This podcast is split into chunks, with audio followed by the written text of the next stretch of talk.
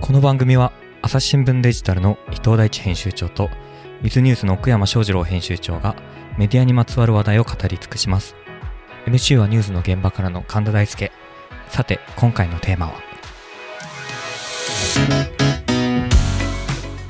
あのね、小山さん、覚えてますはい。ちょっと前にあの恋愛をテーマにした回があったんですけど、おお、ありましたね。大変不評です。あのそうだよね。なぜまあそうだよねなぜお前らはそんなに恋愛の話ができないのかというですね大変な不評をいただきましてですね、えー私もちょっと本当に申し訳なかったな本と当だよ。僕のせいじゃないよ。聞く相手を間違えてんだよね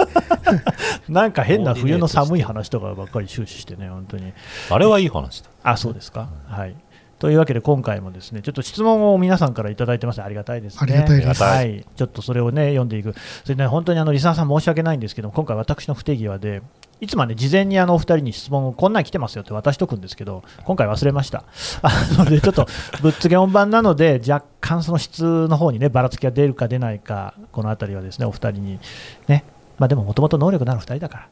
ら難なく裁くでしょうよ 自分のミスをすいません。はい、えーじゃあ行きます。えっ、とね、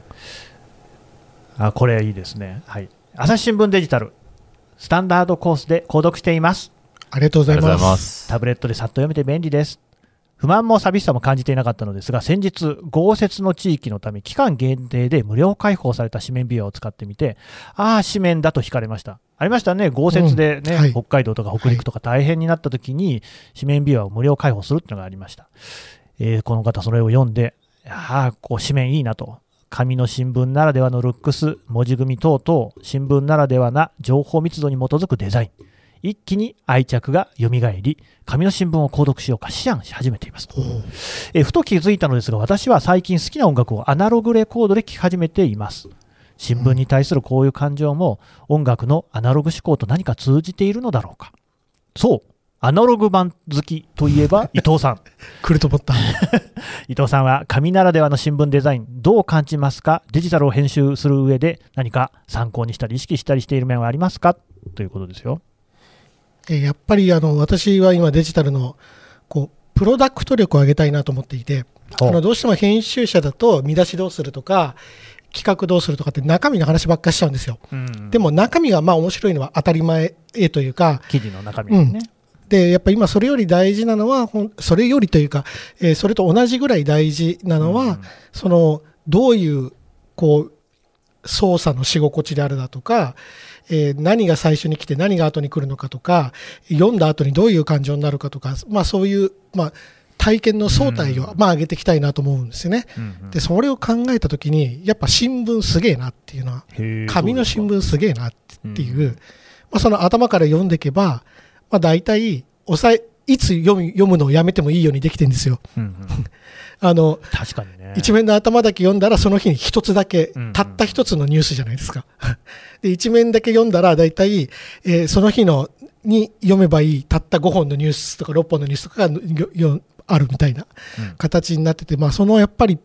プロダクトの完成度ってめちゃめちゃ高いなと。うんそれから比べると、まあ、本当にそのデジタルの新聞、まあ、新聞というか、デジタルのニュースのこう完成度、これはもう私たちだけじゃなくて、全体の完成度って、本当にまだまあ赤ん坊みたいなもんだ なと、願望まで行きますか。あ赤ん坊だなと思います、だって100何年歴史あるわけだからね、まあね、確かにね。なのでやっぱりそこは本当にあの向上させていかなきゃいけないなと思いますし、で僕がまああの紙の新聞で一番いいなと思ってるのは、終わりがあること。終わりがありますね。スポーティファイででアルバム聴いてても、アルバムが終わった後にすぐ似たようなアルバムに行くじゃないですか。ね、YouTube もすぐにレコメンドしてくっからね。ではいアルバムを聴きたい時ってって、そういう気分かって言ったら違うんですよ。なるほど。そうか。終わってほしいんですスよ。パッとね。うんうんうんうん。あ、の、わかる人にだけわかる話をしますが、何ですかあの、ビートルズのアビーロードって、まあ大変有名なアルバムありますよね。おうあるんですけど、知知ってるさ。最後に、あの、シークレットトラックがあって終わるんですへーよ、スコット。ほう ほで、そこの後に何かが繋がったら作品にならないんですよ。う。うーんまあなんで、やっぱり、そっかそっか、そうですよね。そうなんですやっぱりその、まあ、どういうふうな体験をするかってことはまあ重要なんですけど、まあ、それとそれにおいてこのデジタルと結構その、まあ、アナログ、まあ、それは LP とにも置き換えてもいいのかもしれませんが、まあ、まだ差があるな頑張らんといかないなと思ってますけどねねえアナログの頃からもうないんですかね、だってその一つのレコードでこうなんかこう物語的にね、うんなんかあって、コ完ンセプ結すトアルるバみたいムなみたいなのねありましたけどね、確かに Spotify になると関係ないですもん、そんなもんね、バランバランになっちゃうし、そうはあ、で奥山さんはね、はい紙面編集者からのデジタルじゃないですか、うんはいどうですか、なんか紙面のデザインとこうデジタルのデザインって、やっぱ全然違うもんでしょ、そうですね。あのーもっと言うと私、朝日新聞デジタルのスタート時に、こう、モジュール、何何モジュール紙面っていうのを作ってたんですよ。モジュール、これは、あ何ですかそのれー朝デジが最初にできた時って、こう、ニュースバリューを一応面積で表現してたんですね。デジタル上で。は どういうことですかこれ、社内でもかね、紙の新聞はそうですよね。そう、おこの大きい見出しがついてて、いたくさんの面積を占めてる記事は、はいまあ、重要だと新聞社が判断してる記事ですね。はい、で当時の iPad 出たばっかりで、うん iPad を基本に考えてて iPad の一つの画面を9マスぐらいにこうまず分けるんですよねはでその9マスをなんかの4つ分がトップみたいなでもっとでかいのは6個分とかですねあ、おーでそれで価値判断をこうまあデジタル上でも表現できないかっていうのを一時やってたんです、いやそうなの、はい僕知らないけど、その話。ねえもう現場ね えマジで死んでてこれはあ長官作った後にそれやってたからすえ家帰るの5時ぐらいなんです朝刊が終わるの って、すごいまあ今も遅いけど、だってす午ご前いっす1時とか2時とかでしそょう、そうそうそっからやるのそうだって紙面の価値判断を反映してるからっあ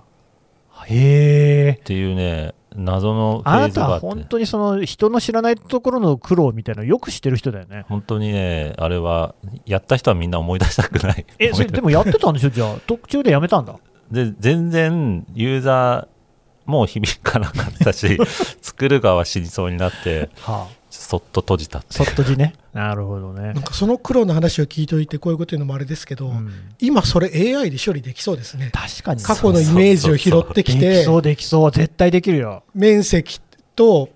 見てでそれでをバリューをスコアにするってそうはいはいはいはいできそうですよねその時はやっぱ AI 人類の敵みた いな感じでこう編集者はそれ聞けなきゃいけないみたいな 仕事を奪うっていうそうねそうそうそうそう何を言ってラんのかなラッタイト運動ですねああ、うちだから紙の編集の部署がデジタルをメインでやってたのでうんうん結構やっぱ編集っていうのに対してなかなか自動化っていうのがハレーションが大きい側面もあってうんデジタルもかっちり紙の延長でやろうぜみたいなのをで個人的には結構もうちょっと頑張ればなんかイノベーション生まれなかったかなって気もしてるんですけど結局そういう理由で PDF というか紙面イメージを出したら全然そっちの方がいいじゃんって話になってうんそ確れかに。になってしまったと。でそこからまあ私なりに受け止めたのは、ちょっとデジタルってもうちょっと総合的なサービスなのかなっていうなんかアプリだけでもはや完結しなくてもいいぐらいななんかちょっとこうオンラインイベントであったりとか展覧会であったりとか高校野球であったりとか、新聞社がこれまでやってきたものを全部ひひっつけてですねほう。でパッケージとしてこう商品化するうんうんっていうのは、まあ、まだもやっとしてますけどただ少なくともアプリだけでなんかこう価値が伝えられる時代じゃないかなみたいな気がしててで Spotify の音楽の聴き方はもはやアルバムとは全然違ってて、違う。まあ、BGM 代わりにうんこうむしろあんまり存在感出さずにいてほしいであったりとか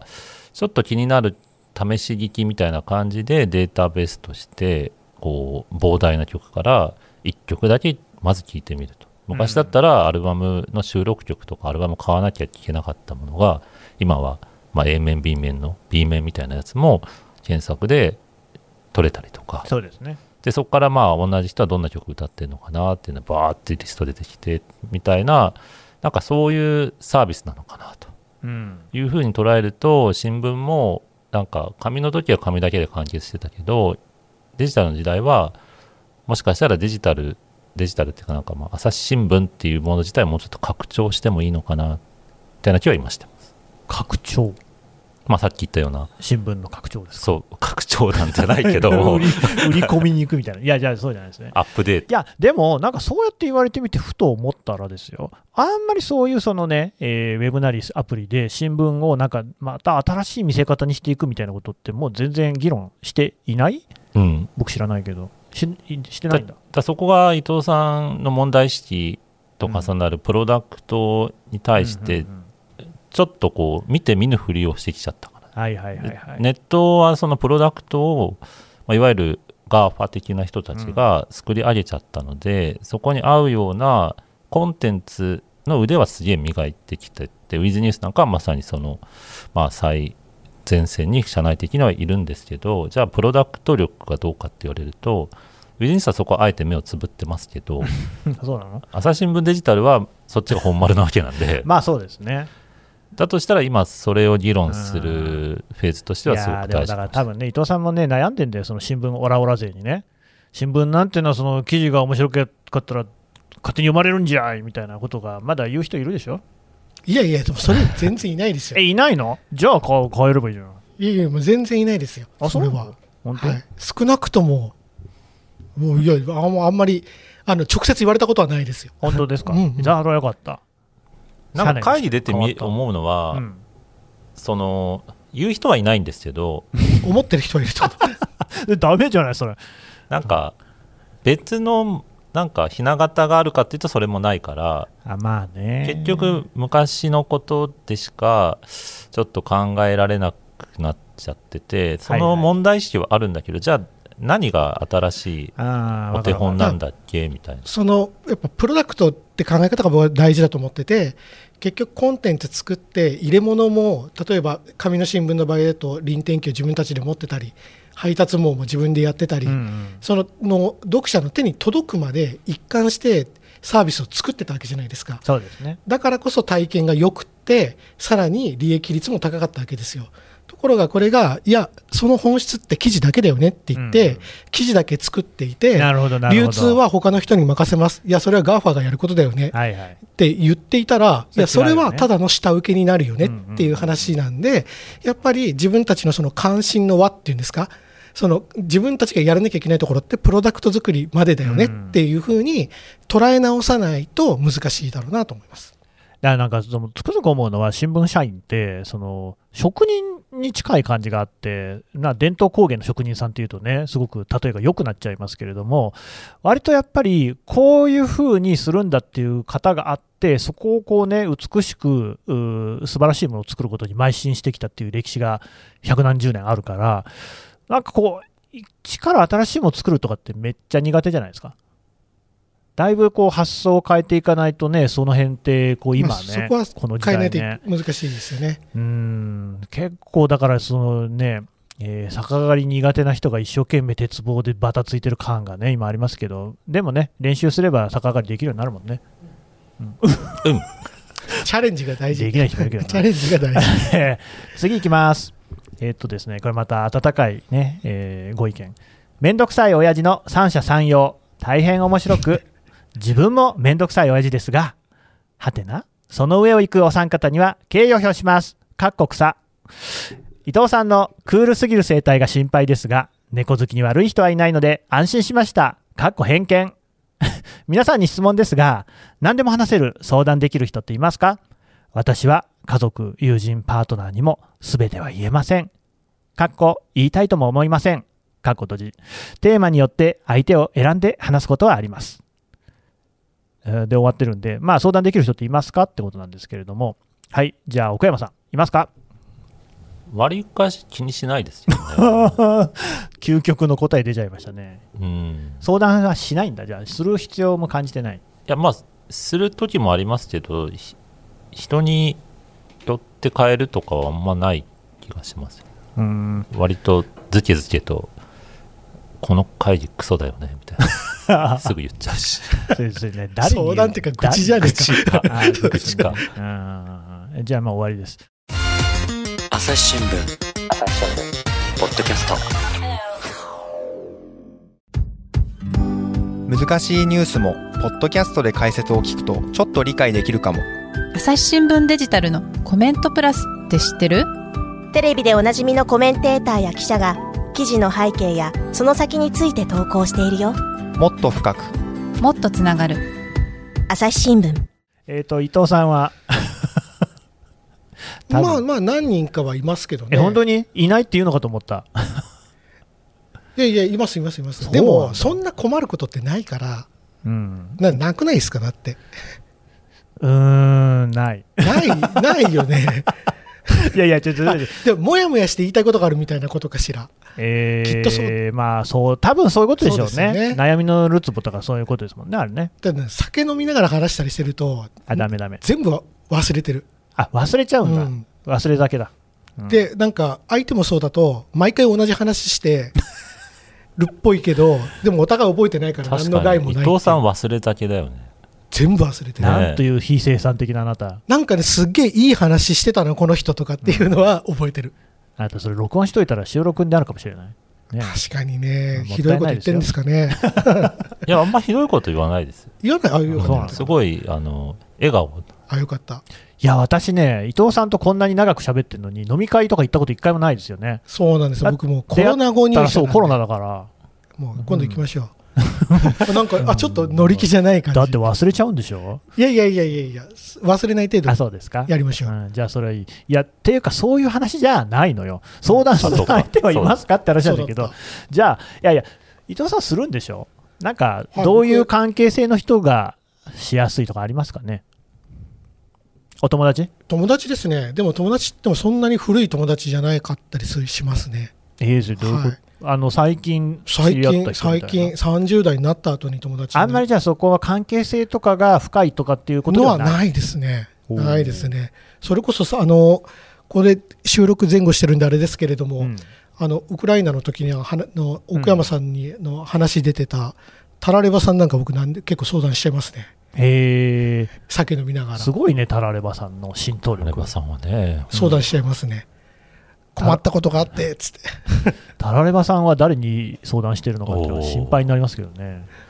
犬かな犬かもね犬かもうんまあ、うんいますいますあのうんうんネット友達が多いですなぜか、ネット友達ねだかはい、らだからかえって家族とかじゃない方が話しやすいみたいなのはあるかもしれませんね確かにうん、あんまりこう知らない人の方が相談しやすいみたいな、ね、お前のことが心配なんだよとかそういうのはいらないんですよねはいはいはいはいはいはいはいはい でも僕はねもう圧倒的に妻ですね何でも妻ですね相談って相談じゃないかなでも奥山さんちと同ょっじだとけどポイント取り来てますか今いやいやいやいや、マジで、なんかマジマジで、マジで出島、あのね、愚痴なんですよ、やっぱ基本的には。うんで、愚痴って僕の場合は、社外はないんですよね。うん社外の人とは別に全然そういうことはなくて、大体社内なんですよ、すべて。うん社内のことっていうのをね、話すときには、その、やっぱり組織とかをある程度把握してないと意味が分かんないことが多いじゃないですか。うん妻にはずっと話してるから、あそのね、まマップが出来上がってるマッパが出来上がってるなし、るねまあ、朝日新聞読者なんで、あのーねはいはい新聞に名前載ってる人とかな分かるし。あまた奥山のあのあの奥山はねはみはたいなそういう感じでそういうことを ね、そう、言ってるんで、その人物が、ね、大河ドラマもよろしく整理されてるから、そうかそうかゼロから説明するのめんどいもんねそうなんです。だから僕ね、いまいちね、バーとかがあんまはまんないんですよね。うわ説明めんどくせえなと思あって。超わかる、うん一切話したくない飲み屋で出た それって僕と同じ文脈で本当にえ絶対話さないめんどくさいからじゃなくて単いや純なんにか。知らない知らないっていうか、らない何も共有してない人と話す意味がわからない あーいや、僕はね、でもね、なんかな、向こうが面白い話してほしいんですよ。それハードル高くないいや、それが、まあなんか、ここでちょっとね、出すのもなんだけれども、若い頃にキャバクラとか連れてかれるわけですよ。はいはいなんでお金払ってわか、る女の子のこう楽しい話を僕がしなきゃいけないのかって思っちゃっわてかる、全然楽しめないんですよね、いつもね。クソ人間ですね、僕はね。わかる岡山さんはキャバクラ好きですかここで 好きではもはや言えないけどいや結構あなたは好きな方じゃ ないのだキャバクラだって目的は話す、話すその後のことガーだルズなそのだから後そうなの違うあの、アフターとかそういうことそうそうそうそうああ、まあね。うーん、そこは全然興味ないからな。そうですね、うんなんかお店の人が気使って話してくるのって嫌じゃないですか嫌だだって別にこっちも仲良くしたいとも何とも思ってないのあー美容に、院ね そうそうそうなんか最近なんです美ね容院みたいなのって嫌だから僕はタクシーに乗ってもう、ん、飲みタクシーもそうタクシー問だ題。飲み屋に行っても、はいはい。えっと、仕事をします、寝ます、あの、ちょっと考え事があるのでって話しかけないように最初に言います。うんこれ言える僕結人構人が、人が良い、良く見えるので、すっごい道聞かれたり話し確かに。話しかけられたりするんですよ。美容室絶対話かけたくなる。ただ僕、頭反ってるんで、美容室は全く必要なくあない何ですそよ。れも自分でやってんのう自分でやってます、3日に。できんだ全然余裕余裕。 ?3 日に1回やるのうん。え、それはあの電動のやつビーっつって、電動のやつはダメ全然ダメ。あの、あの T 字のやつ。そう。そうへーへ切れないあの後頭部とか、最近の高いやつあるじゃないですか。高いの。まあ、あの、ジレットとシックってあるんですけーど、はいあるあるはいはいはいあの僕はジレット派なんですよ。うん、あの、ジレットの5枚刃とかだと、ね、全くもう血すら出たことないです、僕。へえ、すそごういでなすよんだ。めっちゃ綺麗だね、今日もね。まあ、ちょっつと、るちょんっつるんとそろそろあかなっていう。そうなんだ。今日これ3日もんかなって、だいぶヴィンあ三日もんヴィンテージ入ってきましたけど。ああ、 何を言ってんのかな。何の 話いちょやっともラジオで伝わらない話をしてしま った。あでも、美容院とかタクシー、そういや、僕は結構話しますね。えあのね、自分の話は一切しない、いまあ、一切ってこともなかなかできないけど、聞くことはある。いや運転手さん、どういう、なんか、昼飯とかいつもどこで食ってんですかみたいな話とかするな。おーあと、美容師の人とかも、その美容師の人が夏休みにどこ行くかとか、そういう話とか、あと今のそれ美取容材じ院ゃん。における、そのなん か指定関係どうなってんのみたいな話とか、すげえ聞きます。取材じゃん、それ。取材だね。いや、それは楽しいじゃないですか。楽しい。楽いしかも、こっち金払ってる、金払う立場だからうん、割とその向こうも無限にできないでし ょ。みたいなね。うんそれ取材。えっと、相談の話だったけどな相談でまあいいか。まあ、相談はあんまりみんなしないってことです。いや、俺するって言ったけどな。 え次いきます。はい。えー今度はね、岡山さんに、えー名指しで質問をいただいております。はい。映画、ドラマ好き、かつ、えークソドラマも探して見ている岡山さん。はい。えー歴代映画で個人的なラジー賞は何ですかあのな面白いんだけれども、はいみんなが好きではない感じの映画っていう映画かなえっとね、ちょっとあじゃあ今検索検索しま、ますす。えーその間あるあるあるあすぐ出ますかあの伊藤さんにもね質問来てるんで、じゃあ伊藤さんの質問も今投げましょうかね、うんえーどんぐりのなるみさんが、えーうんどんぐり FM のなるみさんですね、そういうポッドキャストです、が、えー伊藤さんの過去ツイートを引用しようとしたら、朝日に入る前のツイートを消していたと聞いたんですが、えほんその心はって書いてあるんですけど、あれ、何、消してるんですかいや消しました、入るときに。なんでやっぱり、あの、この会社入ったら、炎上するからね。炎上す、炎、まあ、炎、あの、のなんていうか、迷惑かけちゃいけないなと思って。。はいいはいはいはい。はい。あのね、それ、すごい正しいと思うのうは、ん基本的にツイートとかって過去のものでこう朝日新聞をこうなんとかしたいなみたいな人が、えー探すみたいなことがあるんですよね。これはね、えー特派員なんかをしているときには、記事でも気をつけるんですけれども、なんか変な間違いとかあると、そこを狙われて、いろいろ強権的な国にですね、介入の根拠を与えるみたいなのがあるから、超気をつけるみたいな、ツイッターも似たような文脈はあるかもしれない。うん理解した。はい。どうですか、奥山さん。はい。えっとね、大いなる沈黙へっていう映画があるんです。へえ、面白そうじゃないですか、なんか。これね、169分音楽ナレーションなし、長っ。修道院のこう一日をずっと長回しで撮るっていうね、あ、じゃあ、ドキュメンタそリれー。ちょっと逆に興味あ、これ岩波興味あるね。の映画ホールで見たんですけども、へえ。マジでケツが死にそうになりましたね。そっち。他に言うことないの他にに。感想あるでしょ。いやーなんか中身というよりかはこの共通体験だなっていう気がしました、ね、え、みんなの決意お高い。これ見。たぜ俺あえ見たの仲間じゃんあれ、あれわざわざ見たのそうそうそうそうーあ、結構その単管系みたいな、ちょだっもうと渋い映画だかキら。ングオブ短観ですねへえ。セリフとかも多分ないです何ずっとこう、人が動いてるの映してるのお掃除とか。動くのもほとんどなくてなんか一日が終わるのをうん。固定カメラで見てる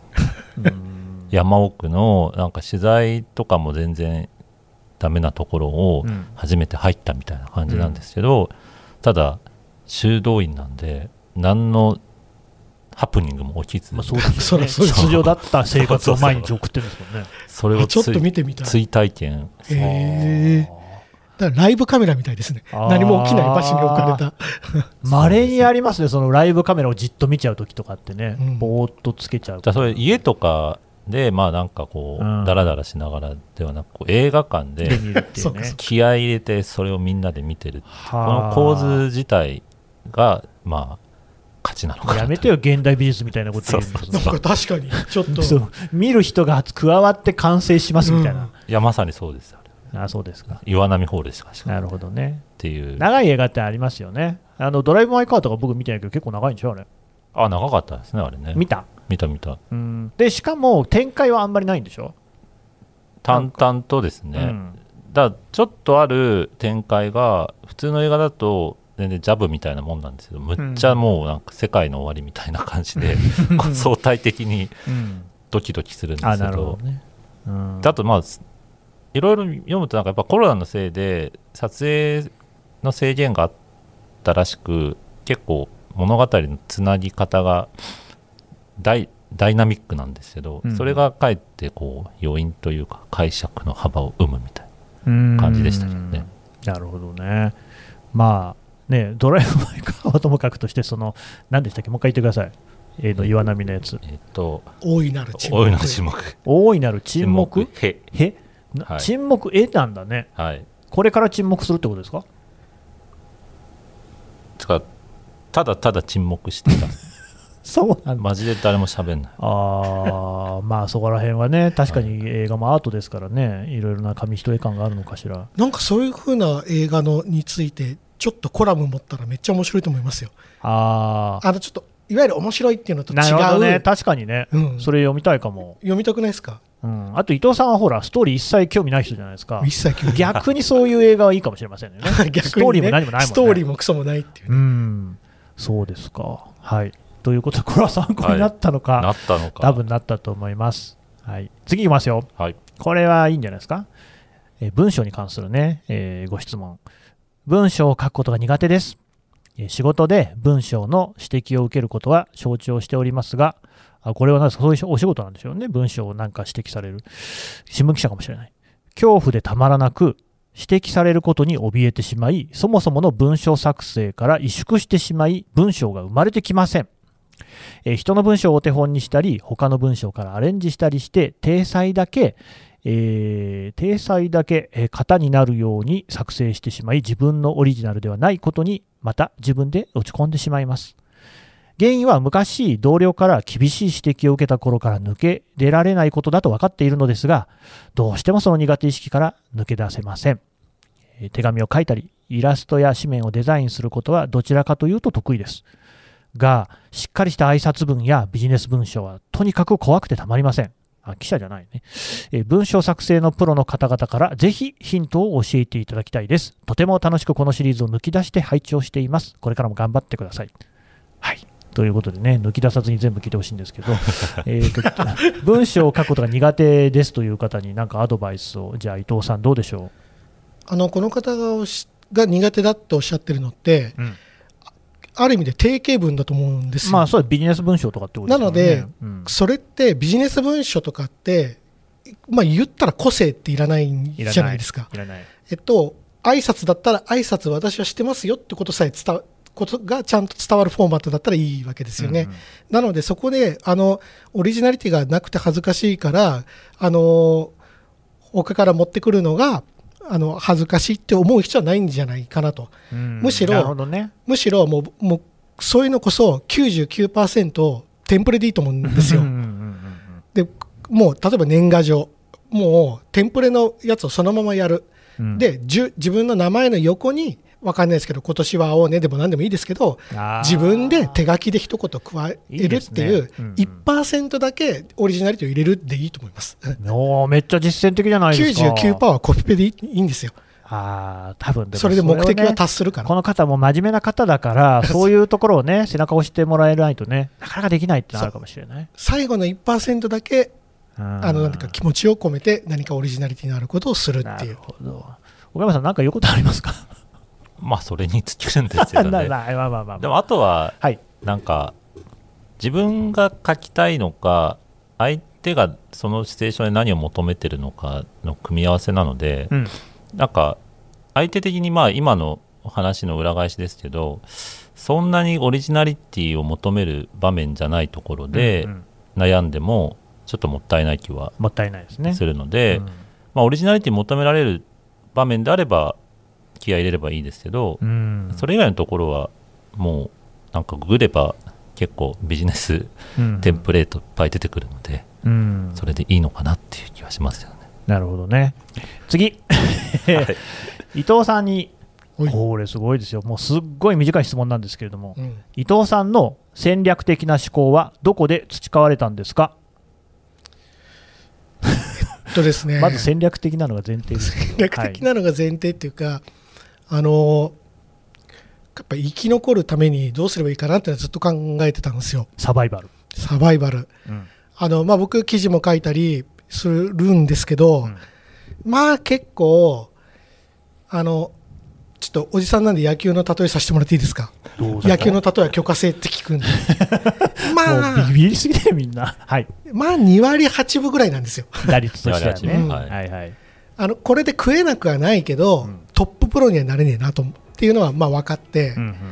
でそうするとあの書くとか作るとかと全く逆のところを身につけていけばいいかなみたいにまあ思ってたんですけど、話はまだまだ続きますが続きはまた次回この番組へのご意見ご感想も募集しております概要欄のフォームからどしどしお送りください